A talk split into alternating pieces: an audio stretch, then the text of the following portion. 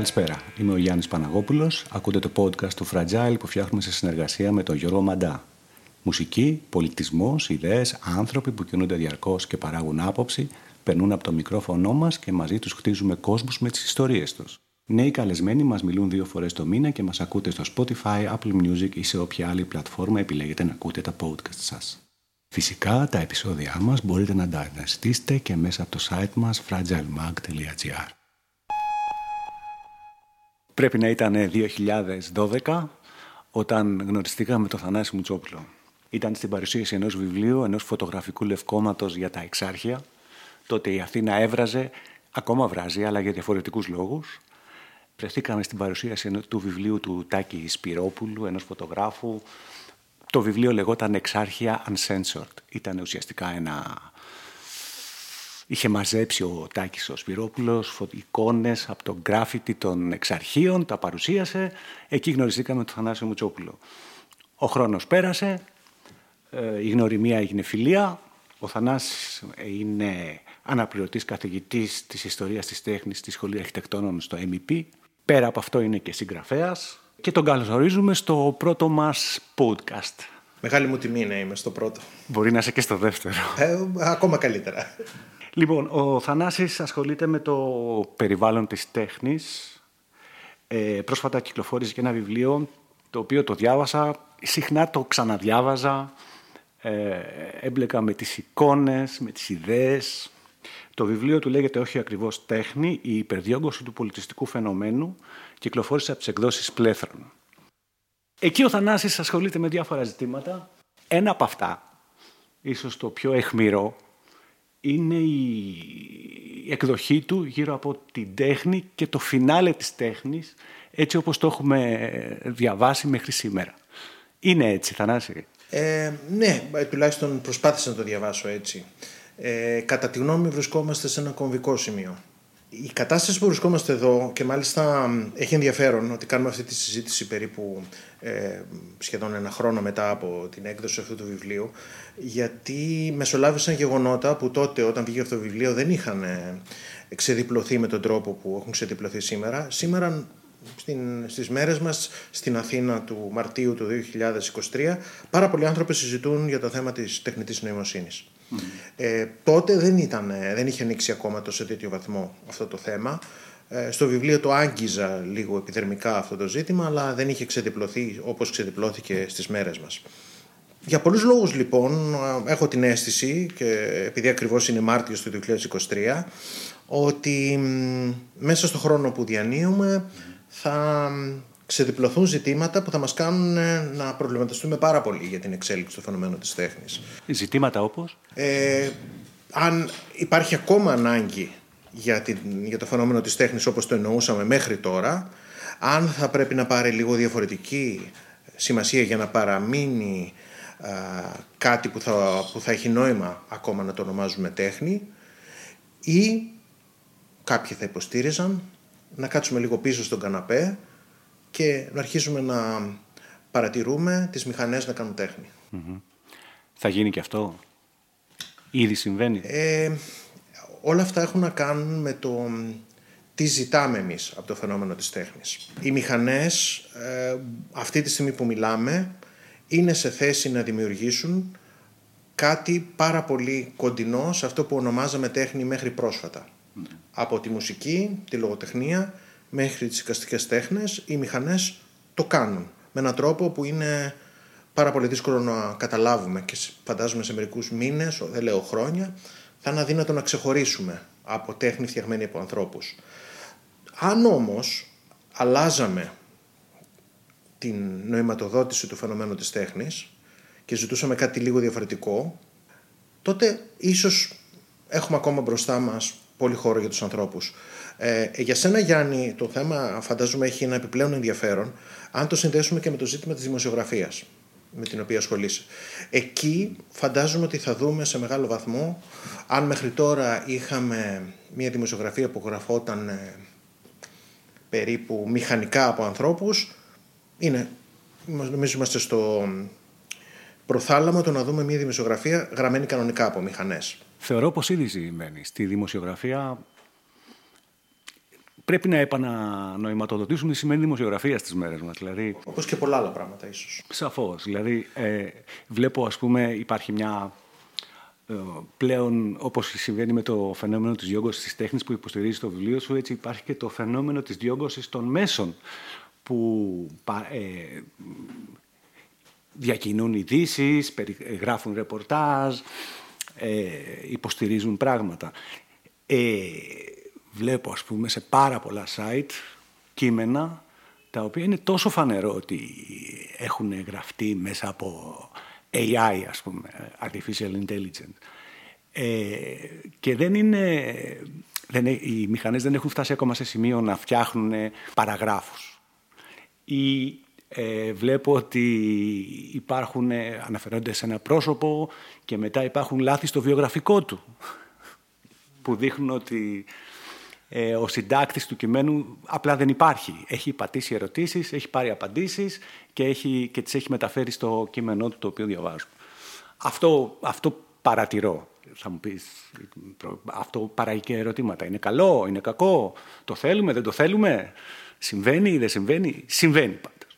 Εγώ Γιάννη πιστεύω ότι το έδαφος είχε προετοιμαστεί πολύ πριν έρθουν οι μηχανές. Ε, όταν είχαμε μια τέτοιου τύπου δημοσιογραφία, για να ξανασυνδέσω για τελευταία φορά τη συζήτησή μας με τη δημοσιογραφία, ή όταν είχαμε μια τέχνη η οποία παραγόταν σχεδόν μηχανικά από ανθρώπους, στην ουσία είχαμε ήδη στρώσει το χαλί για αυτή την κατάσταση. Ε, το τελευταίο προπύργιο ήταν μια προσπάθεια που είχαμε να πιστεύουμε ότι ο καλλιτέχνης έχει μια προσωπικότητα. Αντίστοιχα, φαντάζομαι θα μπορούσατε να το πείτε και για τη δημοσιογραφία. Το τελευταίο προπύργιο ήταν ότι το στοιχείο της αυθεντικότητας.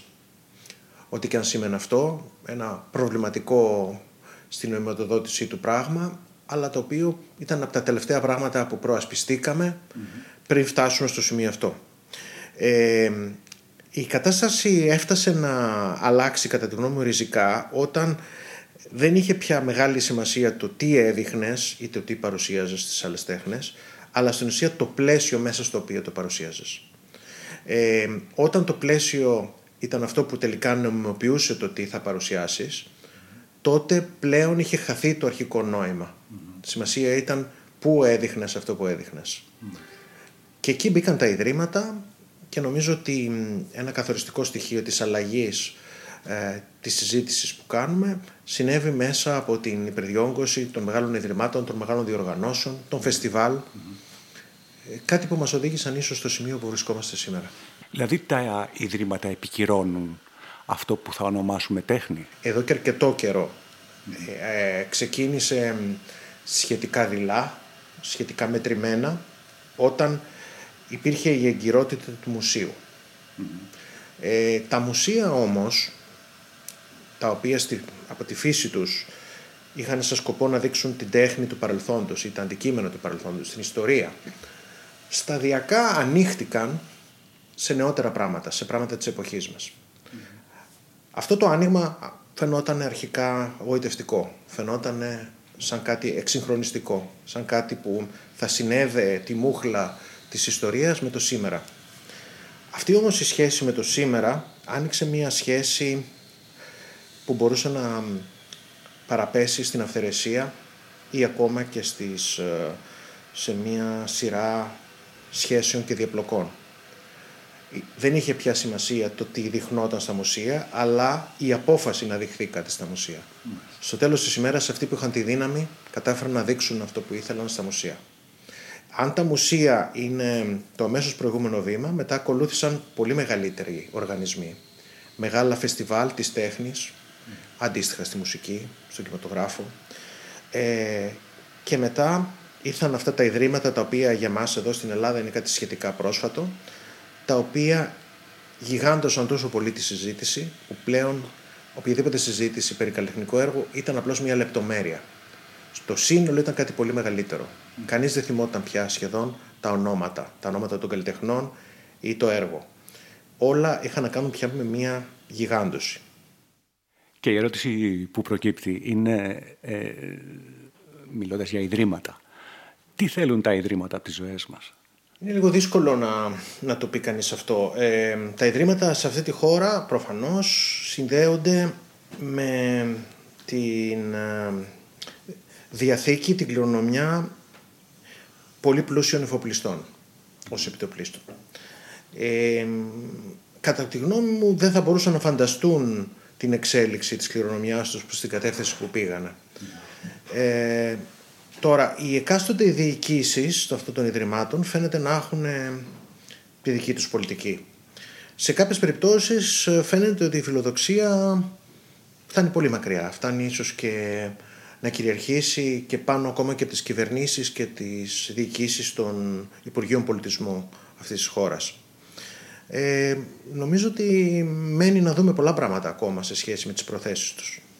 Εκείνο που έχω δει και το οποίο, ε, πώς να το πω παιδί μου, παράγει αντιφάσεις. Ε, βλέπω έργα ε, τα οποία παρουσιάζουν μέσα τους μια ανατροπή, ε, καταγράφουν μια επαναστατική διάθεση την ίδια στιγμή που τα ίδια τα έργα φιλοξενούνται σε ιδρύματα, παύλα χώρους, ανθρώπων που έχουν ορίσει το μέλλον της χώρας και στο οικονομικό και στο πολιτικό επίπεδο. Όλο αυτό το πράγμα τι μας λέει; Δηλαδή ε, όταν βλέπω ας πούμε έργα τα οποία λένε destroy έτσι, ή ε, chaos ε, τα οποία τα ίδια τα έργα αυτά φιλοξενούνται σε χώρους που τελούν υπό την αιγίδα ιδρυμάτων ε, αυτό οπτικά ή αισθητικά μου παράγει μια αντίφαση. Αυτό τι σημαίνει, πώς αποκωδικοποιείται; Σημαίνει, μπορεί να διαβαστεί με πολλούς ε, τρόπους. Ο ένας είναι ότι τα σύμβολα, σαν αυτά που ανέφερες και εσύ, έχουν στην ουσία χάσει την πραγματική τους σημασία και χρησιμοποιούνται πια σαν διακοσμητικά στοιχεία. Ε, άνθρωποι που πεθάνανε κατά την πρόσφατη ιστορία και που ταυτιστήκαν με αγώνες ε, που κινητοποίησαν μεγάλες μερίδες του πληθυσμού. Όπως; Ε, όπως ο, ο Ζακ ή όπως ε, ο Αλέξης Γρηγορόπουλος ή κάθε είδους θύμα της Χρυσής Αυγής κατέληξαν να, είναι, ε, να βρίσκονται στο, στην πρόσωψη των κτηρίων μεγάλων ιδρυμάτων χωρίς φυσικά να φταίνε σε τίποτα αυτοί για αυτή την απόφαση, δεν θα μπορούσαν να προβλέψουν αυτή την εξέλιξη. Όταν, ε, όταν λοιπόν αυτές οι, αυτά τα σύμβολα τα οποία ταυτίστηκαν με κινητοποίησης και συχνά και με βία που συντάραξε αυτή την, την πόλη τα προηγούμενα χρόνια καταλήγουν να παίρνουν τέτοιους συμβολισμούς δημιουργείται ένα, ένα ζήτημα. Από όσο ανέφερες και εσύ και εντός των ιδρυμάτων ή και των μουσείων σύγχρονης τέχνης, βλέπει κανείς έργα, όντως, όπως πολύ ωραία ανέφερες και εσύ, με σύμβολα που σχετίζονται με τον αναρχισμό, τη βία, την, ε, τον αγώνα κατά της καταστολής, ακόμα κατά της αστυνομίας που είναι πολύ επίκαιρο ζήτημα τις τελευταίες μέρες. Και αυτά θα τα δούμε μέσα σε τέτοια ιδρύματα που όπως είπες και εσύ συνδέονται με ονόματα που χαρακτήρισαν την εξέλιξη του μεγάλου κεφαλαίου στην Ελλάδα αλλά και τη διαπλοκή με τις κυβερνήσεις μεταπολεμικές. Άρα υπάρχει μια αντιστροφή νοήματος. Ε, όλα αυτά ε, θα είχαν μια τελείως διαφορετική εξέλιξη αν το κοινό ή και τα μίντια αντιδρούσαν κριτικά απέναντι σε αυτά. Ε, η εντύπωσή μου είναι ότι σε γενικές γραμμές αυτό δεν συμβαίνει.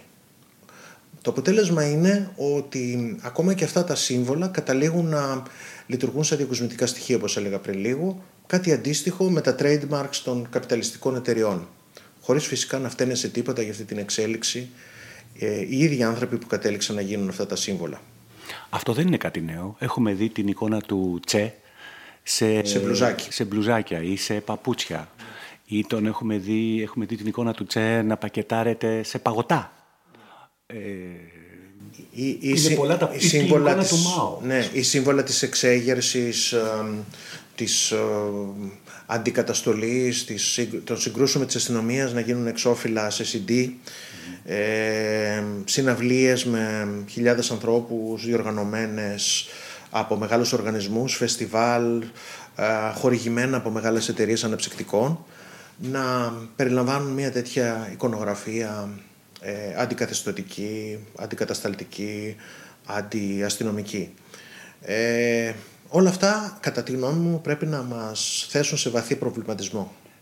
Η υιοθεσία της αντικουλτούρας, των αντιρροών από ε, ιδρύματα και φορείς που έχουν ε, επιρροή στο πολιτικό-οικονομικό γίγνεσθε της χώρας μας. Τι μας λέει; Γιατί συμβαίνει; Ε, φαίνεται ότι τα σύμβολα έχουν ακόμα μία δύναμη επικοινωνιακή και όπως ε, οι εταιρείες ε, προϊόντων τα χρησιμοποίησαν πρώτερα, τώρα και τα ιδρύματα που διαχειρίζονται τον πολιτισμό τα χρησιμοποιούν επίσης και φαίνεται ότι θα τους προσφέρει κάποια επικοινωνιακή επιτυχία γιατί φαίνεται ότι ο κόσμος έλκεται από αυτά τα σύμβολα κάνει τις ε, δραστηριότητες αυτών των ιδρυμάτων πιο δημοφιλείς.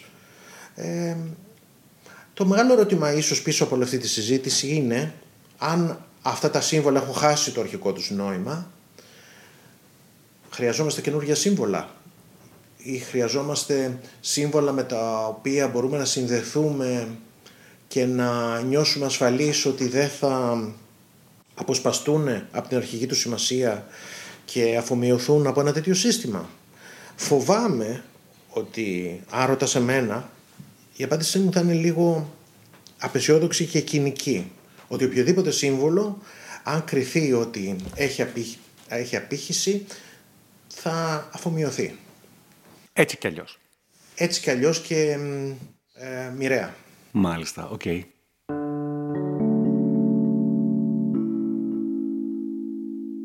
Μιλάμε για τα ιδρύματα, ε, μιλάμε για τον, το δρόμο που έχει πάρει η τέχνη, μιλάμε για, τους, για την ανωνυμία, η οποία, την ανωνυμία των καλλιτεχνών, ε, για την ύπαρξή τους που ουσιαστικά καταγράφεται όταν καταγράφεται μέσα από τις εκθέσεις που οργανώνουν φορείς της τέχνης, λες και το ε, ίδιο το έργο έχει χάσει την αξία του, λες και οι ίδιοι καλλιτέχνες έχουν χάσει την αξία τους. Ε, στο μέλλον, ας πούμε πως είμαστε ιστορικοί του μέλλοντος, ε, τι θα κρατούσαμε από τη σημερινή εποχή; Δηλαδή αν αυτή η κουβέντα συνέβαινε πριν, μετά από 20 χρόνια, τι θα κρατούσαμε ως σημαντικό από το 2023. Λοιπόν, ε, Γιάννη, μ' άρεσε πολύ αυτό που ρωτάς, γιατί είχα ακριβώς αυτή την κοβέντα με ανθρώπους ε, νέους φοιτητές 20 χρονών πριν από τρεις μέρες και είχαμε ακριβώς αυτή τη συζήτηση. Και η απάντησή μου και τότε ήταν η εξής ότι είναι αδύνατον για οποιονδήποτε από εμάς, αλλά ιδιαίτερα για ανθρώπους της δικής μας ηλικίας, να φανταστούν πώς θα δει η ιστορία του μέλλοντος μετά από 20, 30, 50 χρόνια την εποχή που διανύουμε αυτή τη στιγμή που μιλάμε, το 2023, καλή ώρα. Ε, προφανώς θα ήταν τελείως λάθος και θα μας ε, απογοήτευε αν εφαρμόζαμε τα κριτήρια που έχουμε σχηματίσει σήμερα το 2023 για το τι περιμένουμε από το καλλιτεχνικό φαινόμενο σε όλα τα επίπεδα για να αξιολογήσουμε αυτό που συμβαίνει τώρα που μιλάμε. Αυτό λοιπόν που θα συμβεί κατά τα φαινόμενα είναι ότι μετά από 20, 30, 40, 50 χρόνια και θα εξελίσσεται συνεχώς και θα αλλάζει συνεχώς θα είναι ότι εκείνη η εποχή που επέρχεται θα κρίνει τη σημερινή εποχή που εμείς τώρα ζούμε με τα κριτήρια που αυτοί θα θεωρούν σημαντικά και όχι με τα δικά μας. Άρα η ιστορία μας έχει διδάξει ότι θα προσπεραστούν πολλά από τα πρόσωπα που είναι αυτή τη στιγμή στο προσκήνιο.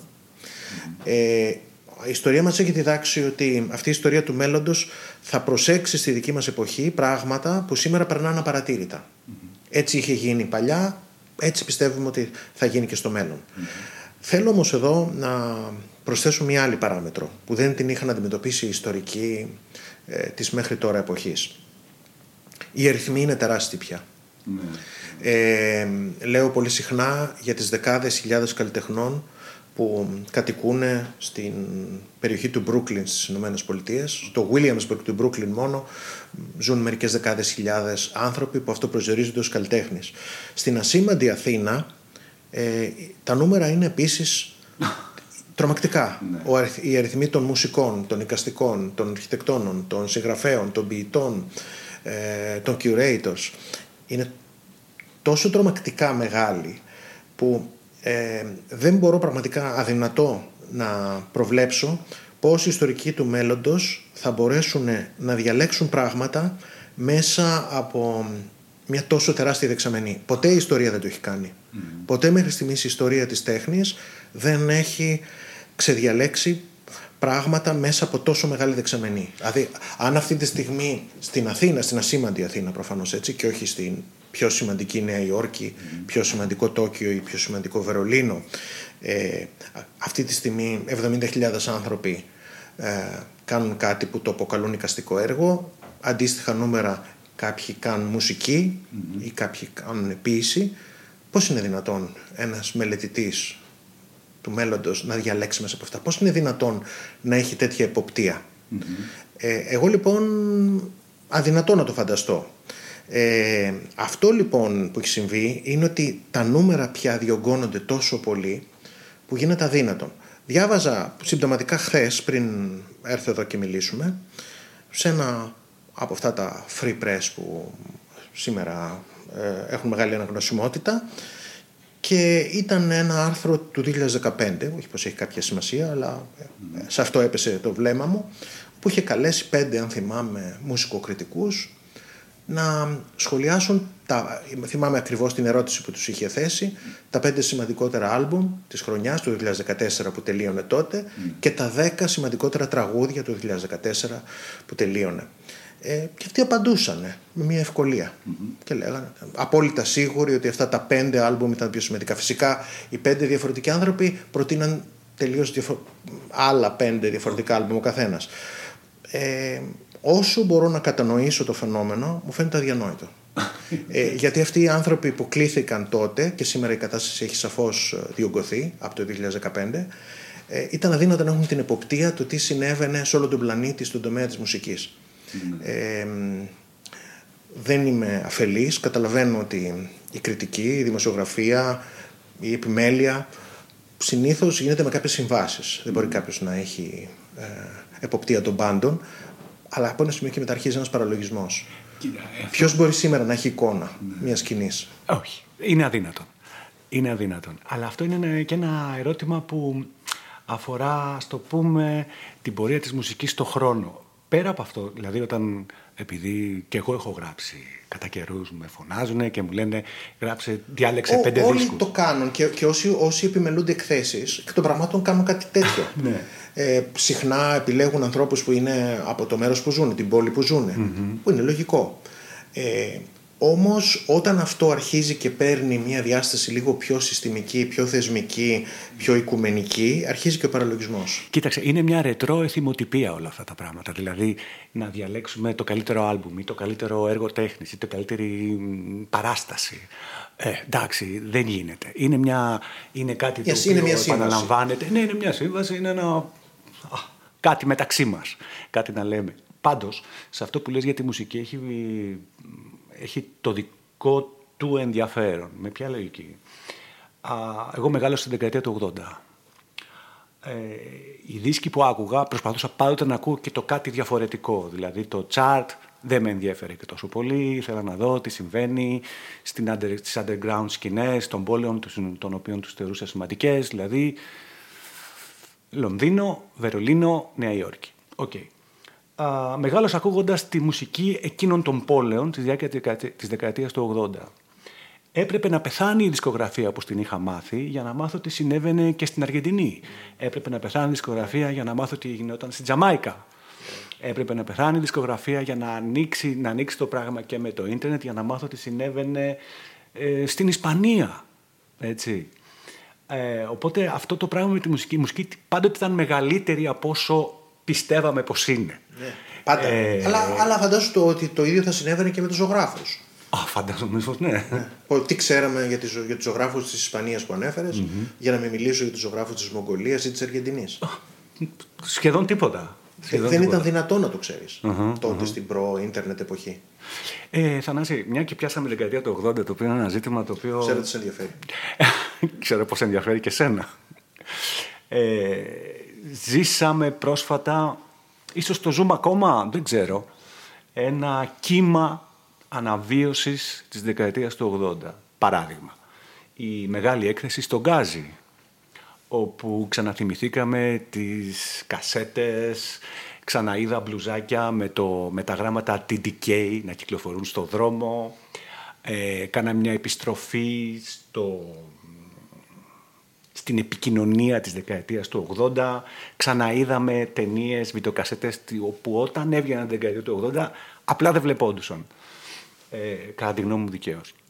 Λοιπόν, ε, ζήσαμε ένα κύμα της δεκαετία, αναβίωσης της δεκαετίας του 80. Η ερώτηση είναι απλή. Γιατί; Ε, γιατί η δεκαετία του 80 ίσως είναι η τελευταία δεκαετία στην ιστορία της ανθρωπότητας με σαφή και διακριτά Η δεκαετία του 90 που ίσως ακόμα εμφανίζει κάποια χαρακτηριστικά που μπορούμε να τα εικονογραφήσουμε ε, ως στατικά αυτής της εποχής ε, ήδη διαχέεται σε μία αναβίωση πολλών δεκάδων διαφορετικών πραγμάτων που μπλέκονται και αρχίζουν να γίνονται συγκεχημένα. Η δεκαετία του 80 σε έναν μελετητή που τα κοιτάει με μία απόσταση ή σε έναν πολύ νεότερο άνθρωπο που τα κοιτάει ως πρωτόγνωρα πράγματα έχει διακριτά χαρακτηριστικά. Είναι ξεκάθαρη, γίνεται εύκολα περιγράψιμη και γίνεται ασφαλώς εξίσου εύκολα ένα κλισέ, ένα στερεότυπο. Ε, μου έχει κάνει εντύπωση το πώς νέοι φοιτητές ε, νιώθουν μια νοσταλγία για την περίοδο της διακυβέρνησης του Πασόκ και τον Ανδρέα Παπανδρέου συγκεκριμένα ως, ως ένα πρόσωπο. Η ιδέα του χαρισματικού πολιτικού φαίνεται ότι είναι κάτι που ε, με τα χρόνια εξαφανίστηκε από αυτή τη χώρα. Ε, ταυτόχρονα βεβαίως είναι και όλα αυτά τα ζητήματα που λες. Ε, ποια είναι αυτά τα συστατικά που κάνουν αυτή την εποχή ιδιαίτερα ε, γοητευτική για τους νεότερους Το στοιχείο του low-fi, ε, αυτές οι βιντεοκασέτες ή τα πολύ πρώιμα video games με τη χαμηλή ανάλυση και το pixel, ε, η μουσική ε, γραμμένη από πολύ απλά αναλογικά ή πρωτοψηφιακά ε, όργανα με μία απλότητα και μία έτσι, σχεδόν ε, ε, μπρικολάζ λογική ναι. ε, γοητεύει τους νεότερους ανθρώπους οι οποίοι όλοι το ξέρουμε ζουν σε μια εποχή τρομερής εξέλιξης του φαινομένου των ψηφιακών εφαρμογών. Άρα είναι μια επιστροφή στο πρωτογενές για αυτούς. Mm. Ένα δεύτερο συστατικό που ξέρεις εσύ πολύ καλά, ότι έλκει νεότερους, εσύ, ε, είναι αυτή η συγκεκριμένη αισθητικοποίηση της, της dark εικόνας που εκείνη την εποχή ξεδιπλώθηκε και που φαίνεται ότι ακόμα αφού πήρε πάρα πολλές ε, διαστάσεις και αναβιώσεις τα επόμενα χρόνια επανέρχεται λίγο στην αρχική του μορφή μας ελκύει ξανά στη μορφή που πρωτοεμφανίστηκε τότε κάπου εκείνη την εποχη Ε, και πρέπει να σου πω ότι πέρα από οτιδήποτε άλλο γνωρίζεις ήδη υπάρχει αυτή τη στιγμή που μιλάμε τον μήνα αυτό που μιλάμε μια, ένα μπαράζ εκδόσεων στη Βρετανία που είναι, ήταν ασφαλώς το επίκεντρο αυτής της ιστορίας ε, σε σχέση με την κώθηκα αισθητική ε, και την ε, επίδρασή της στην κοινωνία. Κοίτα, εμένα μου φαίνεται παράδοξο.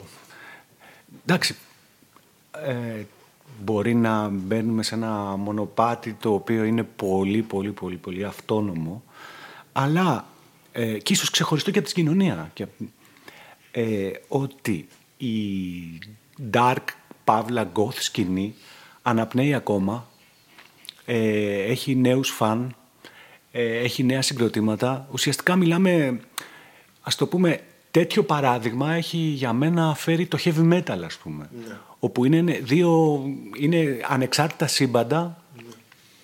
τα οποία δεν, ουσιαστικά δεν προτείνουν κάτι καινούριο, απλά διακινούν την ίδια κουλτούρα στο πέρασμα του χρόνου.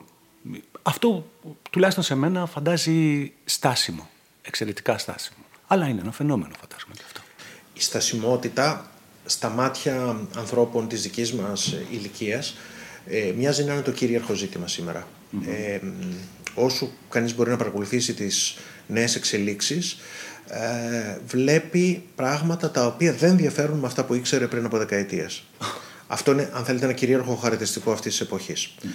Οι νεότεροι άνθρωποι είτε δεν το βλέπουν, δεν το παρατηρούν τόσο πολύ αυτό το ζήτημα, είτε δεν τους απασχολει Ε, μην ξεχνάς ότι πέρα από το, τα συγκεκριμένα κινήματα και τάσεις που έζησε κάθε γενιά, υπήρχε και ένα κυρίαρχο ζήτημα που ίσχυε σε προηγούμενες γενιές και φαίνεται ότι δεν ισχύει πλέον σήμερα.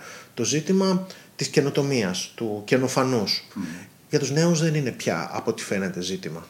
Δεν διεκδικούν την καινοφάνεια των πραγμάτων. Δεν τους πειράζει αν κάτι που βγαίνει σήμερα και τους αρέσει είναι στην ουσία μια παραλλαγή πραγμάτων που έγιναν πριν μερικές δεκαετίες. Δεν είναι απαραίτητα πρόβλημα. Αν το δεις μέσα από αυτή την κατά βάση με τα μοντέρνα οπτική δεν είναι απαραίτητα πρόβλημα και πίσω από μια κάθε τέτοια συζήτηση υπάρχει και ένα άλλο επιχείρημα. Αν ήταν ωραίο, ωραία gothic μουσική της δεκαετίας του 80 γιατί να μην επιχειρήσουμε να την ξανακάνουμε σήμερα καλύτερη από ό,τι ήταν τότε. Αυτό είναι το, το βασικό μεταμοντέρνο επιχείρημα. Ε, έχουμε περισσότερο ταλέντο, περισσότερους ανθρώπους να ασχοληθούν με το είδος, άρα και μόνο στατιστικά μπορεί να πετύχουν καλύτερα αποτελέσματα. Περισσότερες τεχνολογικές ε, δυνατότητες. Πιθανότατα. Και δεν, δεν είμαι σίγουρος στη συγκεκριμένη συζήτηση που κάνουμε ότι η τεχνολογία θα μπορούσε να βοηθήσει, αλλά μπορεί και να μπορεί. Αχα. Στο κομμάτι της επικοινωνίας τουλάχιστον των ανθρώπων. Ε, θέλω να επιστρέψω λίγο την κουβέντα πίσω. Ε, στο, στη διόγκωση του φαινομένου της τέχνης, στον πολλαπλασιασμό των καλλιτεχνών, υπάρχει μια λεπτομέρεια, ε, την οποία την παρακολουθώ καθημερινά. Ε, και δεν έχει ταξικό πρόσημο. Δηλαδή αυτό το έχω συναντήσει στα Πατήσια, το έχω συναντήσει και στο Κολονάκι. Το έχω συναντήσει στον Πειραιά, το έχω συναντήσει και στην Κυφσιά. το συναντάμε δηλαδή όλοι καθημερινά. Η λέξη artist ε, έχει μπει σχεδόν παντού. Δηλαδή, ναι. Ε, make-up artist, ναι. nail artist. Ναι. Ο τύπος ο οποίος ο, με τα μουστάκια, ο χιψτεράς, ναι. σε εισαγωγικά, λέγεται και αυτός λίγο artist με την έννοια ότι φτιάχνει ωραίο καφέ. ναι, ναι. Ο, ο αυτός που κάνει τα κοκτέιλ μας ε, ή ο σεφ. Ναι. Είναι και αυτοί ένα είδος καλλιτέχνες. Είναι δημιουργικά επαγγέλματα. Ναι, αυτό είναι κομμάτι του παρόντος, έτσι. Δηλαδή τώρα ναι. νοιαστήκαμε ναι. να προσθέσουμε, ποτέ, να προσθέσουμε τη ποτέ λέξη. Μέχρι τώρα, ναι, ποτέ μέχρι τώρα δεν είχε πάρει αυτή τη διάσταση που ζούμε. Μάλιστα. Ο Κυπουρό, ας πούμε, artist. Θα, θα, θα μπορούσε ε, πολλοί άνθρωποι που ασχολούνται με την αρχιτεκτονική τοπίου, θα το λέγαμε σήμερα. Έτσι, μπράβο. Ε, πραγματικά να διεκδικήσουν ε, περγαμηνές καλλιτεχνικής δουλειάς. Να το πούμε και αλλιώς. Ε, και εδώ έχετε και το ερώτημα, έτσι έχουμε μπερδέψει την τέχνη με την τεχνική. Όχι, ε, όχι, δεν έχει να κάνει με την τεχνική, έχει να κάνει με τη διεύρυνση. Όταν ε, η ίδια η τέχνη, το ίδιο το κομμάτι της τέχνης που ήταν υπεράνω κάθε αμφισβήτησης μέχρι τώρα, οι οικαστικές δεν ήταν υπό αμφισβήτηση, δεν ήταν περίπου τέχνη, ήταν ε, ο στυλοβάτης, οι λεγόμενες καλές τέχνες. Αλλά και ακόμα και η pop μουσική διευρύθηκαν τόσο πολύ ώστε να περιλάβουν πράγματα που περιέχουν το θέατρο, την, ε, τις πρωτοπορίες του 20ου αιώνα, ε, τον πειραματισμό ε, ή στις εικαστικές τέχνες να πιάσουν, να βάλουν, να εντάξουν μέσα πράγματα από τη μαζική κουλτούρα, την καθημερινότητα, την πολιτική, το, την πολιτική, τη σύγκρουση. Όταν, άρα το, ο πυρήνας του καλλιτεχνικού φαινομένου όπως το ξέραμε διευρύνθηκε τόσο πολύ και άνοιξε τόσο πολύ ώστε σε συνεργασίες και συγγένειες.